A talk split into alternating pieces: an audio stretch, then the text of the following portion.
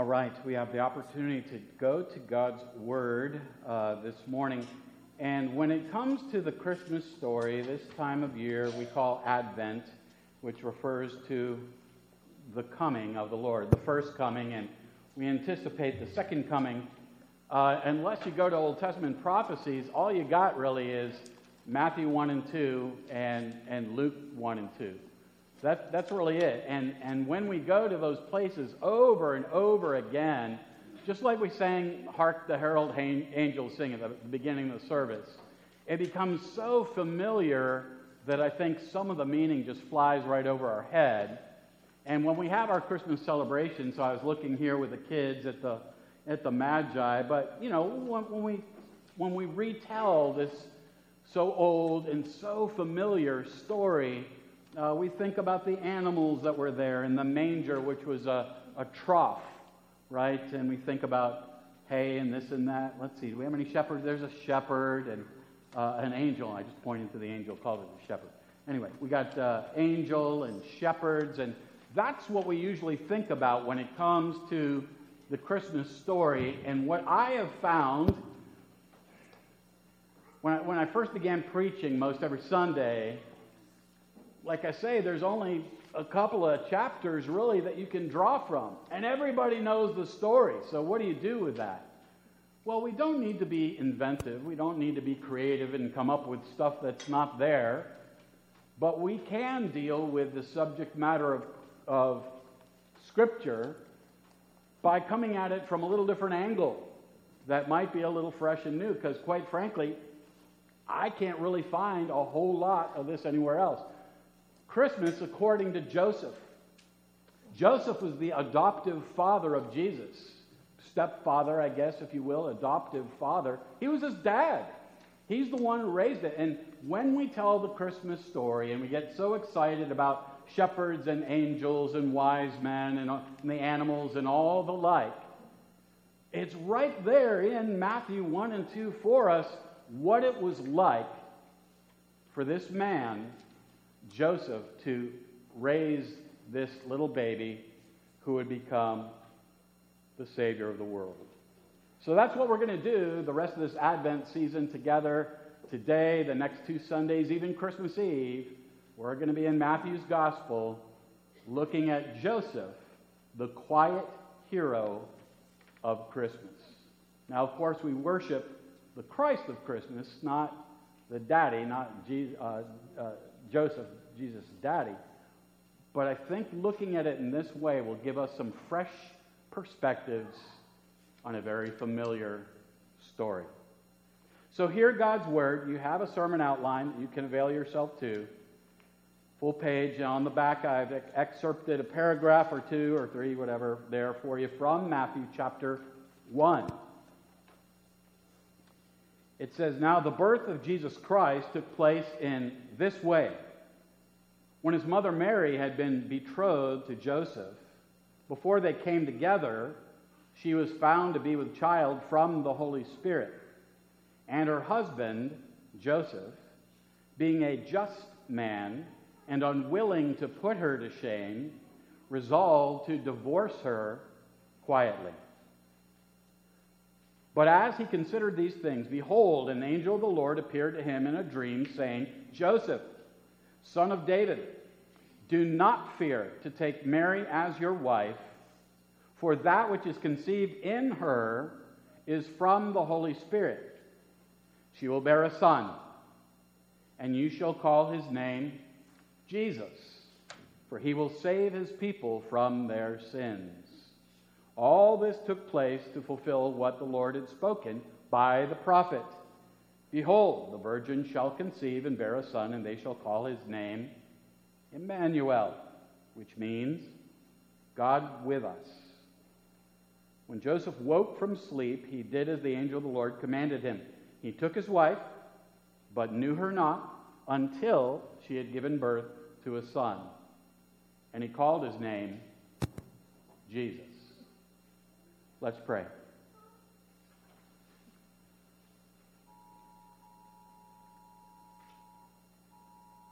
All right, if you got your cell phone on, you're getting probably an amber alert, possibly a weather alert. And if you just touch that, then the alarm will stop. Let's pray. Lord, it was an alarming thing when you came into this world. Uh, we, we love this story because it's quaint. It's a story of a baby, and most everybody loves babies.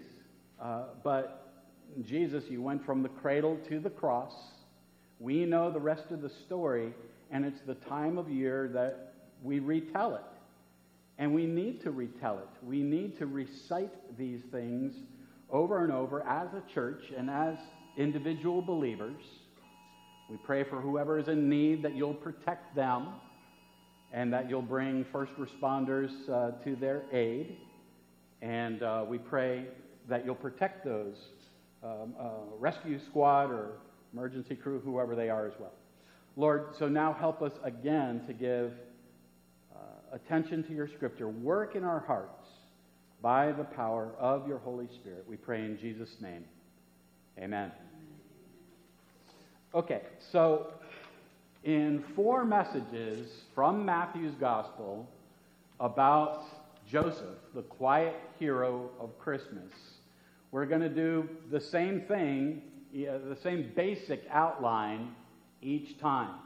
And we're going to see how there is a pattern that is deliberately put there by, ultimately by God, and the human writer he used, Matthew, Remember Matthew, the tax collector, IRS agent?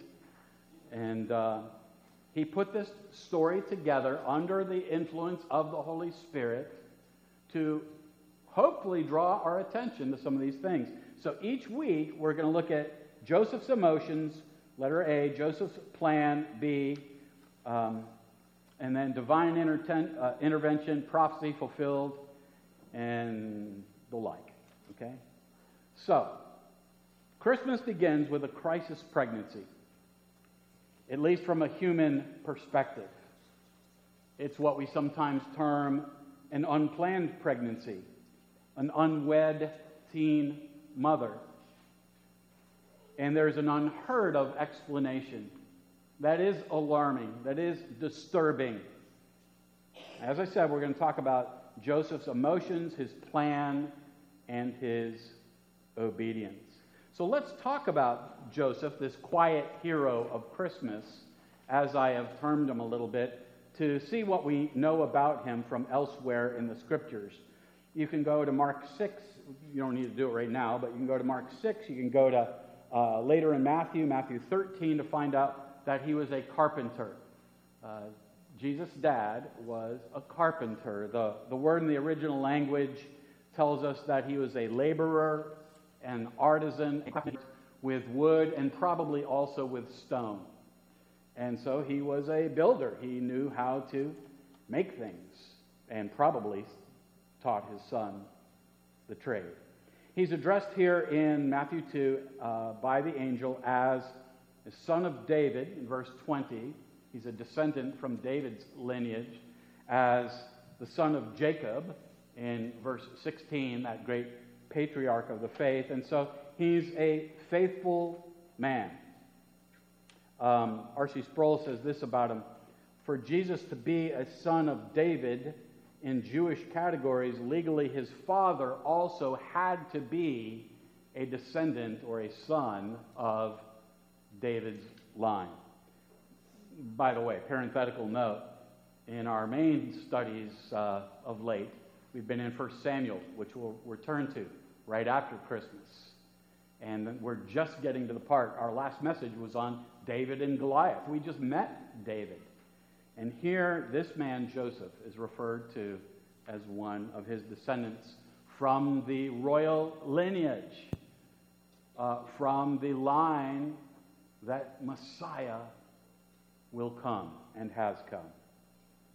All right, so there's just a little bit about him. Also, Joseph is described in this passage as a just man. Not just a man, in that sense, only a man, uh, a just man, a righteous man, a man of faith who was upright in God's sight because of his faith in Jehovah God, in Yahweh the Lord, and in God's promises. All right, so let's talk about Joseph's emotions he finds out that his intended is pregnant. And he knows it wasn't him.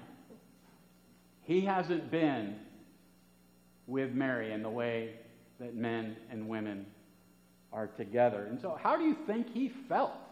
He was a true human being, crestfallen, upset, angry, confused. I mean, we could go on and on, but you get the idea. When he first found out that she was pregnant, it, it would have rocked his world. It would have been very alarming. It would have gotten his attention in a way like nothing else did before.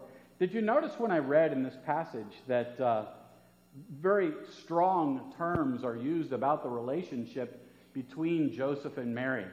Betrothed, that's kind of an old word for us. Talk about that in a moment. But he's referred to as her husband. He's contemplating divorce. These are very strong terms about the relationship, and that's because Jewish betrothal was stronger than American engagement. I mean, when, when people come to me who are engaged and they want to do a little marriage counseling, the advice I give to them, especially if things seem rocky or they don't have the same value system, if they're not both believers, certainly, things like that, I point some of those things out. And I say to them, well, hey, better is a broken engagement than a broken marriage. That's some of the advice that I give them. But you need to understand that in Jewish culture at this time, 2,000 years ago, betrothal was tantamount to marriage. It was as good, they'd been promised to each other by covenant. And they had done everything together except make a home together, share the marriage bed together, consummate the marriage. And so Joseph would have been devastated. Mixed emotions love, pain, anger, shock, hurt, confusion, apprehension, jealousy. Who is it? Who is it? Just tell me who it was. But it wasn't another man. It's stated as fact in Matthew's gospel, in Luke's gospel, that this was of the Holy Spirit, that her conception was by the Holy Spirit. Um, if you are on Facebook, if you ever watch the daily devotionals, I do. I did one, I think, just yesterday, tracing through many of the women in the Old Testament who were barren. You and I have studied one together here when we started 1 Samuel. Remember that? Hannah. And yet Hannah had a son, Samuel. Well, there's, there's several other women that that's the case for as well. And then in the virgin birth, God goes one better. It's not a barren woman whose womb he opens, it's an unmarried, teenage, unwed mother who had never been intimate with any man.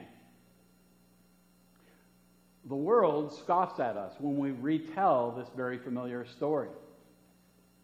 They, they think that things have been kind of covered over.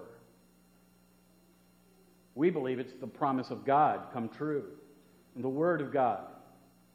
They haven't yet come together. They haven't yet had sexual intercourse. They haven't cohabited or had conjugal relations, whatever you want to call it. By the way, the notion of the perpetual, perpetual virginity of Mary, that is not what we believe. Uh, the scriptures talk about uh, other siblings of Jesus. It names several of them in the scriptures, brothers and sisters of Jesus, who are all skeptics about his claims to be able to forgive sin and be God until, until the resurrection of Christ and the sending of the Spirit. How do we know this? Well, I can't give you a chapter and verse right now, but I can tell you about the book of James and the book of Jude, the short little one chapter one that you flip past to get to Revelation. Those were written by brothers, or if you want to be technical, half brothers of Jesus. So Joseph's emotions, he had wooed Mary, he had won her heart, promised to each other, and now we have this huge problem, a stunner. Mary is stunned too, right? she says to the angel, if you go over to Luke, we're not going there, but uh, how, how can this be? For I know not a man, or since I am a virgin. How can this be? And the Holy Spirit, uh, through the angel, says, Nothing is impossible with God. So his emotions mixed all over the place. His plan, put her away quietly. Like plan A for Joseph, he was making a home for her. He, he wanted to get married and live happily ever after. Isn't that what we all want? Plan B, he gets this news she's going to have a child, mixed emotions running rampant all over the place, imaginations in his mind, and who is it? But he makes up his mind, he resolves to put her away quietly, to divorce her quietly, to break the marriage covenant, and to send her off somewhere. Why? So her pregnancy can proceed, so she can have the, the child not with every eye of the town folk, the village of Bethlehem, the little hamlet, on her, but also because, as far as he could tell, she had committed adultery. As far as he knew, she was unfaithful to him already before they had even come together. And the maximum penalty under the Old Testament law for someone who commits adultery was stoning to death. And he loved her, as upset as he was, mixed emotions as he had. He didn't want to see her shamed, humiliated, disgraced, or stoned to death. He made up his mind to put her away quietly, making private arrangements. I've got somewhere you can go, a, a cousin or whatever in another district, what have you. As he considered his options, he turned it over in his mind. One source I consulted said it wasn't consistent with his uprightness to expose his betrothed to public reproach. Then the Lord intervenes. By the way, if you want to memorize a short verse, it's going to be our benediction today, Proverbs 16:9 in your notes. The mind of man plans his way, but the Lord directs his steps. Joseph's emotions mixed. His plan put her away quietly. The mind of man plans his way, but the Lord directs his steps. So what do we have next? Divine intervention we've got divine intervention. The word of the Lord comes to Joseph. And Joseph, in this regard, is a prophet. A prophet of the Lord. And you say, what do you mean? Well, let's see if I flagged it in my Bible. I don't think I did. Um, I'm going to read for us Numbers 12. Uh, you don't have to turn there, you can just listen in the first books of Moses, right? Genesis, Exodus, Leviticus, Numbers, chapter 12, I believe it's verse 6. Give a listen to what this says. That's not my right verse.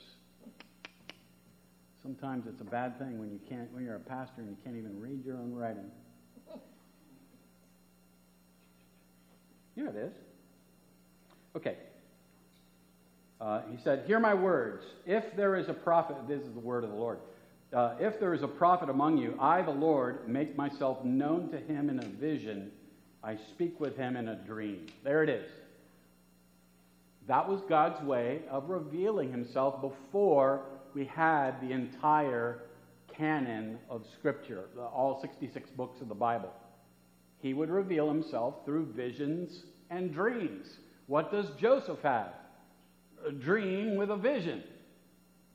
And the word of the Lord comes to him. This is divine intervention, point C in your outline. Behold, another twist. Uh, what, what, do we call it when you're watching a drama on TV, a, a crime show, and something happens that's unexpected? Is that what we call it, a twist? Yeah, a plot twist. Uh, except this, you know, this is a true story. This is not fiction in the mind of a, uh, human writer made up. But this is what actually happened. Another unexpected twist. Mary is pregnant, but she hasn't been with another man. She's pregnant by the Holy Spirit. That which is in her has been conceived of the Lord, says an angel, a messenger. It's not what you think. Because what does he think? There's another guy. And the angel has to set him straight. It's not what you think. It's unheard of. It's never happened before or since. And then we've got prophecy fulfilled.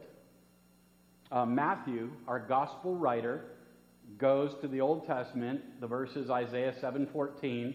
It's one that we do use at Christmas time some. And says he shall be called they shall call his name Emmanuel. By the way, let's talk about the name of this baby that would become a boy. We have scant record of that from Luke's gospel, and then a man. And what did they call him? Emmanuel, time for dinner. Emmanuel, God with us. Is that, is that, that, that's not what they called him. But it would be said of him that God is with us. I, heard, I listened to one sermon in my preparation for today's message.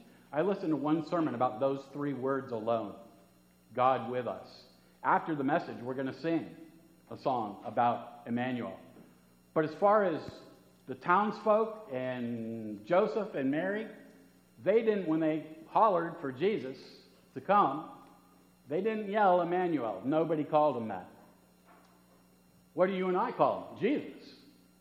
Guess what? Nobody called him that. You know what they called him? Yeshua.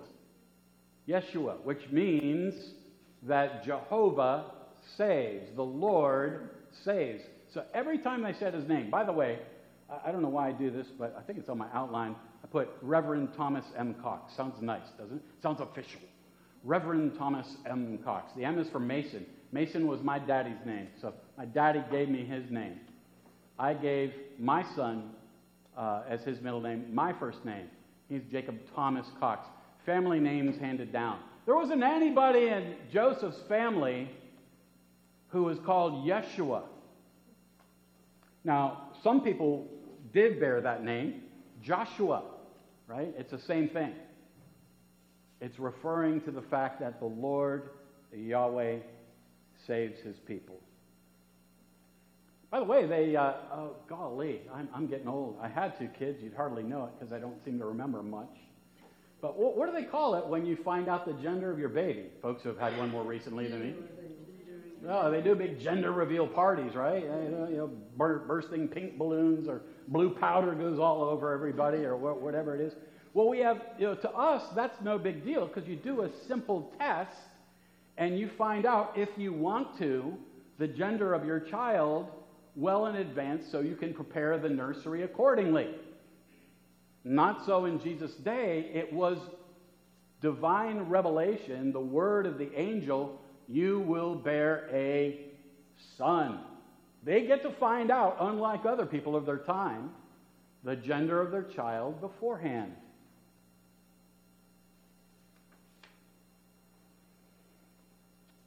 Jesus, Yeshua, Emmanuel, God with us, God incarnate, God in the flesh, God in skin, God has drawn near to us in Christ. On the back of uh, your outline, there's a similar verse to the uh, one that was on the front, another proverb, Proverbs 19. Many are the plans in the mind of a man, but it is the purpose of the Lord that will stand.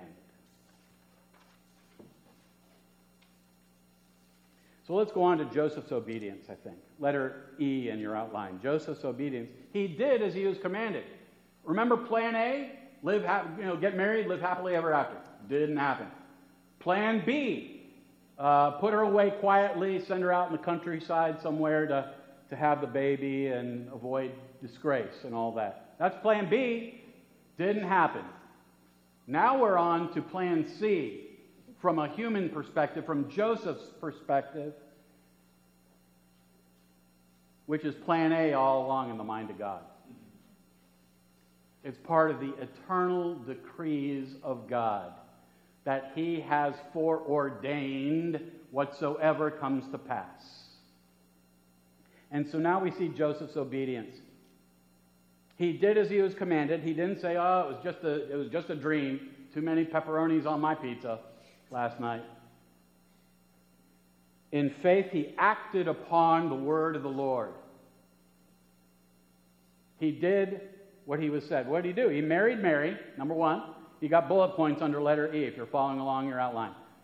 Joseph's obedience. He married Mary. He exercised self control. What does that mean? He knew her not in the biblical sense of the word, right? They didn't have marital relations until after the boy was born. I've already established that they then did have relations because he had James as a brother and Jude as a brother, and he had some sisters. They're named elsewhere in the scripture. Go find them. So he married Mary, he exercised self control, and he named his son Jesus to give a name to that child that he didn't bring into the world or have a part in doing so means that he adopted this son as his own. He accepted this child and believed the word of the Lord. He was bringing this baby from an unplanned pregnancy, an unwed teen mother, he was bringing this baby into his family. Why is he called Jesus, by the way? We talked about Emmanuel, we talked about Yeshua, but the reason annexed to it, I put it in verse 21 in green highlight for you. Why? Why call him Jesus? For he will save his people from their sins. He will save his people from their sins. There's, there's some, we could give a whole sermon just on that phrase. Our sins, we need salvation. We need deliverance. We need rescue. We need forgiveness.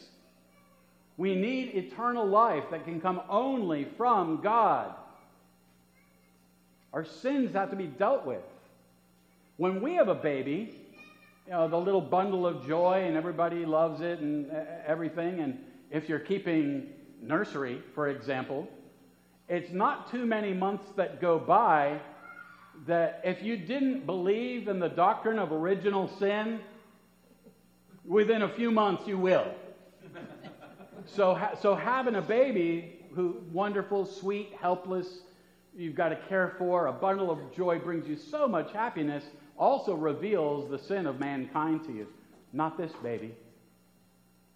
This baby was born to take away our sin. He will save his people. By the way, it doesn't say he will make salvation possible. He will show the way.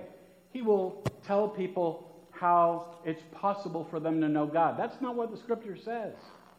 It says he will save his people from their sins. He's done it.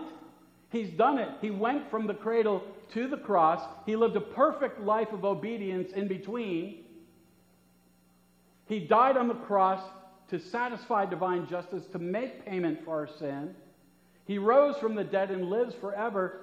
And as such, he has the power of, within himself of a life giving spirit. And he gives salvation to sinners like you and like me yet today. That's why we're here retelling this story. Well, the virgin birth, when you hear that, when you talk with your extended family member these holidays, and they say, oh, you, you, know, you, you really believe? I mean, that's a nice, that's a quaint story. You've got animals and this rustic, rudimentary, what rude little birth. That's a cute story. But you're one of those? you, you actually believe there was no man involved? The virgin birth, is it a miracle to be believed or a literary device contrived by the church to kind of cover up a scandal? Is it a fairy tale or a matter of faith? Is it fanciful or factual? I believe it's fact and our faith. So today's takeaways, we have some appreciation for Joseph, this quiet hero of Christmas the next three messages, it's going to be the same thing. What were his human emotions? What was his plan? How God intervened and his obedience. We're going to look at that so that we will emulate his faith and his obedience. As we will worship the Savior. Let's pray.